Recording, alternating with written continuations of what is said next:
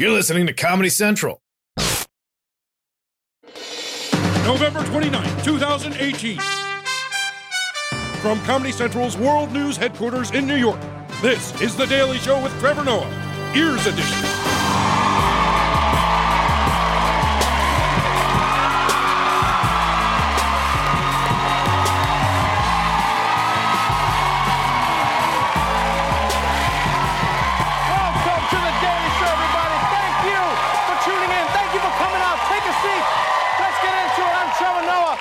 Guest tonight is an author with a brand new book about abortion rights. Lindy West is joining us, everybody. It's going to be a really fascinating conversation, but first, let's catch up on today's headlines. You ever watch a marathon? It's fun, it's exciting, everyone cheers for the winners, and then you have to wait seven hours for the last person to finish? Well, that was pretty much the midterm elections. The two thousand eighteen midterms are officially over. Democrat T J. Cox has claimed victory over Republican incumbent David Valadao. This is the last congressional race in the country to be tallied. Overall, Democrats picked up forty seats in the House. That's right. The midterms are officially over, and the Democrats won big. But it took them a long time to get there. So it turns out it wasn't a blue wave. It was more of like a blue rising sea level, you know? And let me just say, after more than three weeks of counting votes, America, your elections take too damn long. Like, I miss Africa, where it's just like, he has a tank, he is the winner.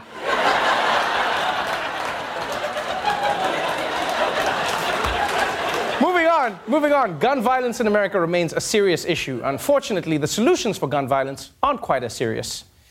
Oakland University's faculty is being armed and trained to stop active shooters, but they're not getting guns to carry on campus.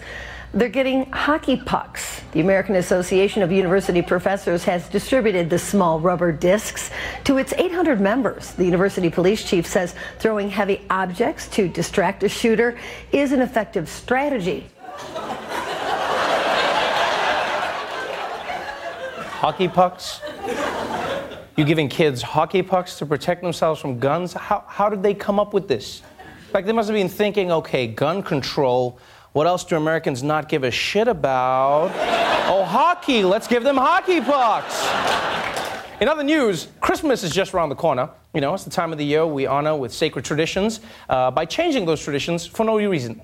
Black is the new green, at least when it comes to Christmas trees. Many families are ditching the traditional trees for a darker look. There are thousands of posts on Instagram with the hashtag Black Christmas Tree. A design influencer is on G M A this morning to explain why these trees are so popular. It goes with everything. It goes with any kind of decor. And because our real life decor has really started to become what's going to look good on social media, green doesn't always cut it. Yeah, if you're a green Christmas tree, kill yourself. Like, what is going on with Christmas trees this year? Well, who needs a black Christmas? It looks the same as a green one. Like, there's black Christmas trees now. Melania put up those red trees that turned the White House into American Horror Story. I mean, look at that. It, it looks like she skinned Christmas trees and then hung them up as warnings to other trees. She's like, that will teach you to shed on my carpet. And finally... Finally, if you ever had someone make fun of your name, trust me, it could have been worse. For a Texas woman and her five-year-old daughter, a Southwest Airlines flight home turned into a social media nightmare. Tracy Redford says her daughter's unique name caught the attention of a Southwest Airlines gate agent. This is Absidy, but her name is spelled A B C D E. The girl's mother says the agent made fun of the name and even posted a photo of her boarding pass on social media for others to chime in. Okay, you know what, first of all, I think this mother is right. What Southwest did is not cool. Because honestly, if you're Southwest Airlines, where do you get off making fun of anybody else? You're named after a direction. That's not a great name. You're practically the worst airline there is. Like, if it weren't for Spirit, you'd be Spirit. And yes, United dragged someone off a plane, but at least they wanted to be on a United plane in the first place. You ever fly Southwest? You ask for a water, they say, suck your spit, shut up. So no. That Southwest employee should not have publicly made fun of this girl's name. But at the same time, at the same time, why would a parent name their child A B C D E? You're supposed to name your child after her grandmother, not after her grandmother's Facebook password. And honestly, honestly, it was only a matter of time before this little girl discovered that she had an unusual name. I mean, she, she probably figured it out as soon as she boarded the plane. She was trying to find her seat, like A, B, C. Wait a minute! Wait a minute! I'm in all the seats! All right, let's move on to our top story. Let's talk about the United States military. It's the home of America's toughest warriors. I mean, that is if you don't count the people fighting at two a.m. in Denny's. Now, some of the perks of joining the U S military include learning technology skills, uh, gaining leadership experience, and they get to use super advanced weapons like six months before everyone else in America. But there's also a promise America makes to its troops, and that is if you serve your country, when you come home, your country will serve you. Right? Veterans get subsidies for housing, uh, education, H B O passwords. But unfortunately, these days collecting those benefits has become its own battle. Finances are tight for many veterans and their families this holiday. That's because the Veterans Affairs Department is way behind on education-related reimbursement payments to America's heroes. Vets registered in undergraduate and graduate school programs under the G I Bill are facing mounting unpaid housing subsidy bills. Some are even taking on debt. There are seventy-three thousand claims now pending, twenty-seven percent more than last year at this time, and that payments to more than ten thousand veterans have been delayed more than thirty days. Yes, it turns out the American government, a k a. We Love the Troops, is stiffing veterans out of money for housing and education. And that's the opposite of what you'd expect, right? It's like finding out the Pillsbury Doughboy has got a gluten allergy. Be like, but you sold us the stuff. I know, but it's not for me. Don't get high on your own supply. And if this makes you angry at your government, wait until you find out the reason that these veterans haven't been paid. The delays are being blamed on computer problems. The culprit's not a person, but a machine. A fifty-year-old computer system at the Department of Veterans Affairs is shortchanging post nine eleven veterans. That system is complex. Um, that engine is old. Seriously? America can't pay its veterans because it's using a fifty-year-old computer? Get the f*** out of here, man. Like, when it comes to going to war, America always finds the money, right? Every time America's going to war, they find the money for drones that are so advanced they can zap a pimple off an ISIS fighter's face. But when the soldiers get home, all of a sudden America's like, yeah, we can't pay you. Our computers are running Windows B C. So sorry. A fifty-year-old computer. Like, I'm sorry, I don't trust a computer that has a built-in ashtray. That is some old-ass shit. Like, do you, do you guys understand? No, just take a second. Do you guys understand how bad a fifty-year-old computer system must be? Have you some, have you seen someone with an old iPhone? Huh? Have you met someone with those old iPhones? When they take your phone number, they have to do it in installments. You know? They'd be like, seven, all right, I'll see you next week, and we'll do the next one. Just gonna wait for this to load. And now you would think that after the V A identified the problem, all right, they'd be like, all right, veterans, we're gonna make this up to you. We'll get a much better computer from like nineteen eighty-seven, and we're gonna get you guys paid. But instead, the V A came out and said that because the number of unpaid veterans is so high, it would be too much effort to figure out how to pay them all. So they're just not going to pay anyone what they're due. Yeah, that's not the attitude of a responsible government agency. That's the attitude of an absentee dad. Just comes back and he's like, hey, Billy, I already missed the first twelve years of your life, so I mean, it's too much effort to start now, right? Am I right? Am I right? Maybe your uncle can teach you how to throw a hockey puck. Am I right? Yeah. We'll be right back.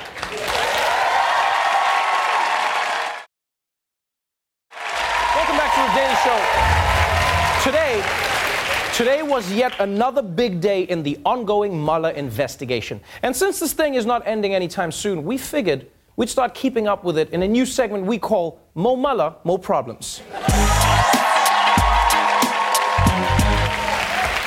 You know, the Mueller investigation is a lot like The Wire, yeah? It's got a long, winding plot, a huge list of shady characters, wiretaps, secret phone calls. It's got everything The Wire has, except black people. But every few days, we hear from one of the recurring characters. And today turned out to be a Michael Cohen episode. President Trump's former lawyer and fixer, Michael Cohen, dropping a bombshell in federal court, pleading guilty to lying to Congress about how much the president knew about a potential Trump Tower project in Russia during the campaign, out of loyalty to President Trump. While Cohen told Congress last fall that the Moscow project ended in January twenty sixteen, he now admits discussions about the project lasted as late as approximately June twenty sixteen, when Trump was the presumptive Republican presidential nominee. That's right, former Trump lawyer and human Eeyore, Michael Cohen, is admitting that he lied to Congress about Trump's real estate dealings with Russia. And these aren't like your typical Trump real estate lies, like, of course we installed smoke detectors. No, this lie is way more important because it puts Trump's contact with Russia much closer to him being president, right? In January twenty sixteen, Trump was just one of seventeen possible morons who could become the G O P nominee. But by June, he was the only moron who could become the nominee. And Cohen, you realize Cohen is just the latest Trump associate to be caught lying to investigators, right? Which raises the question, if Trump's people aren't trying to cover up any nefarious activities, why does everyone keep lying?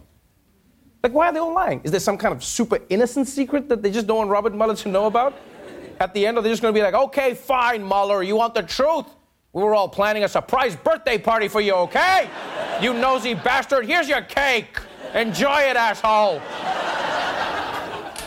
So while candidate Trump was running for president, he was simultaneously trying to make a deal for a new project in Moscow, right? And that sounds like a clear conflict of interest, but if you think it's that simple, you just haven't heard President Trump's explanation.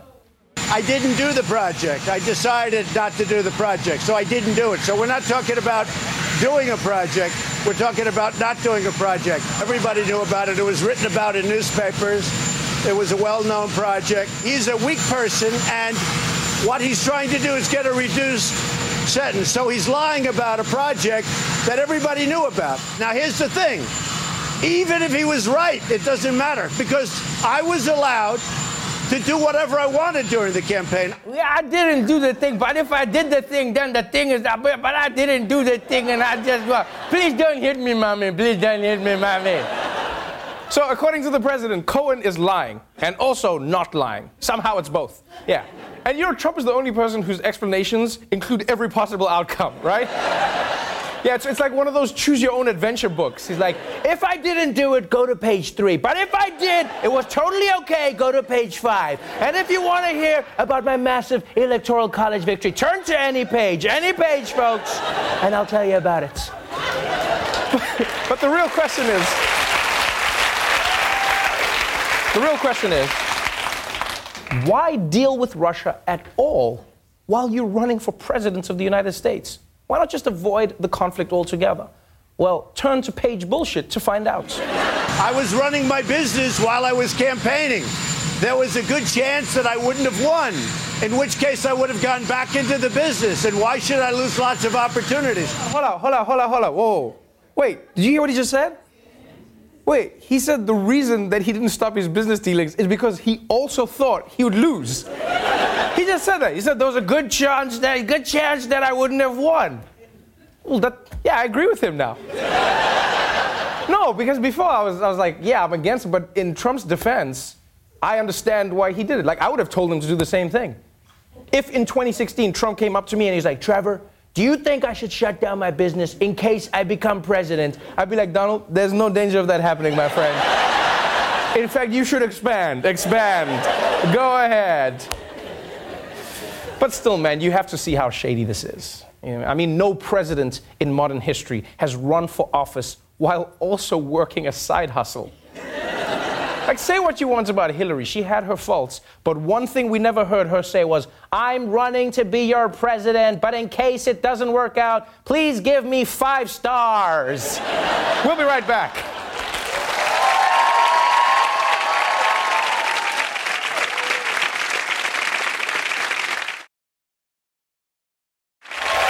To The Daily Show. My guest tonight is a contributing opinion writer for the New York Times and author of Shrill, Notes from a Loud Woman, and the new book, Shout Your Abortion. This is based on the movement she co-founded. Please welcome Lindy West. Hello. Welcome to the show. Thank you for having me. This is a book that was based around a movement. I remember this trending online. I remember the debate that this started. Shout Your Abortion. It immediately jars a lot of people, but what is this movement all about? Uh, so it started in two thousand fifteen.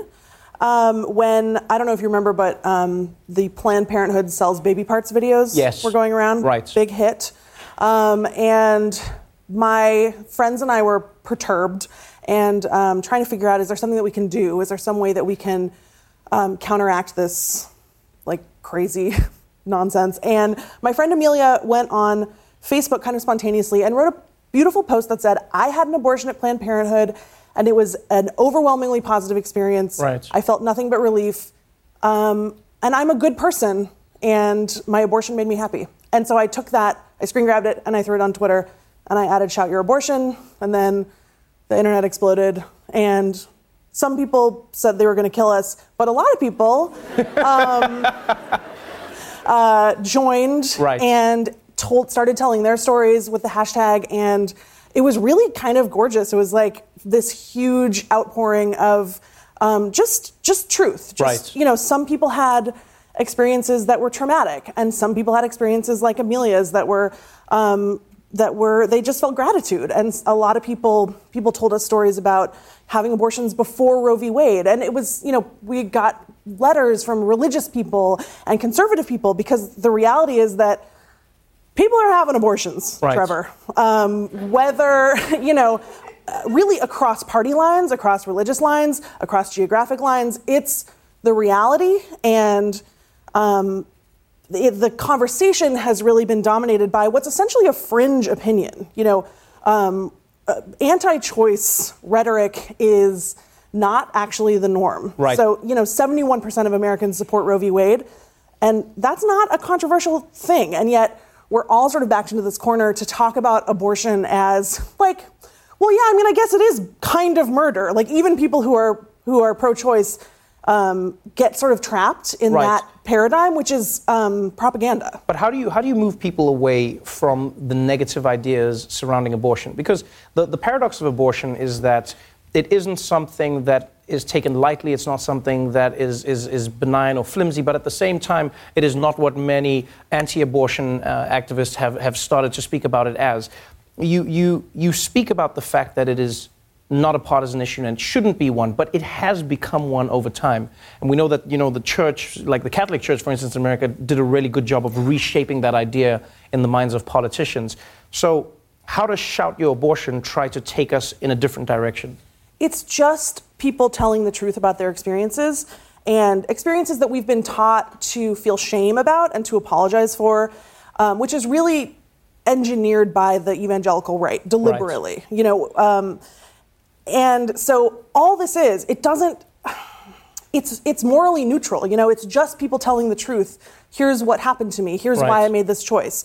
Here's why I, I had to terminate this desperately wanted pregnancy. Or it's people talking about having had multiple abortions for every different kind of reason. Right. Um, and so I think, you know, when you let a, such a common experience, one in four uh, people who can get pregnant will have an abortion. That's mm-hmm. huge. That means that everyone knows and loves someone who has had an abortion.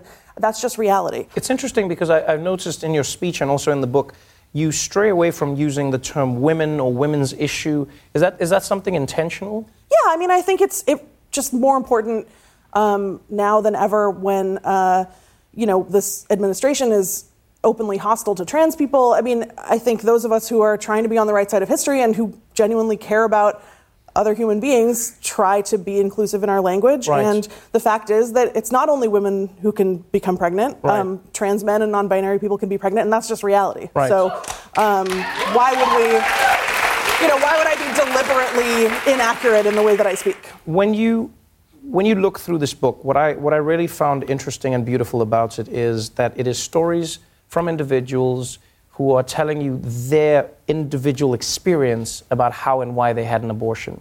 Um, some are painful, you know, some some are stories where the person didn't want to have an abortion but had to, you know, because of circumstances.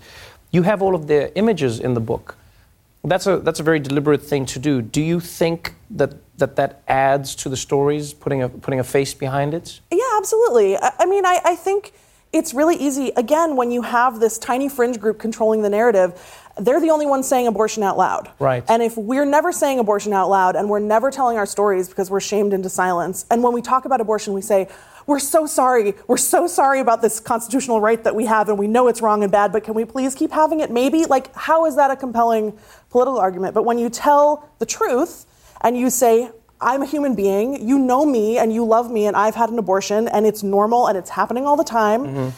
I mean, that's just so, it's so powerful, and it, it really breaks down that argument. And it really shows you that anti-choice people are not trying to stop abortion. They're trying to legislate who can and cannot have abortions. Because conservative politicians, uh, their wives and mistresses and daughters are always going to be able to go get an abortion somewhere. And really, all anti-choice rhetoric does, and um, you know, attempts to criminalize abortion um, or to overturn Roe, all that's going to do is keep people trapped in poverty right. and drowning in poverty for generations. That's the goal. And if it wasn't the goal, they would spend their time and money on comprehensive sex education, free birth control, free contraception, um, all the things that actually pro-choice people spend their time on that actually right. do affect their abortion rate. So, you know, I don't know. It's a beautiful book with an amazing movement behind it. Thank you so much for being on the show. The book, Shout Your Abortion, is available now. Lindy West, everybody.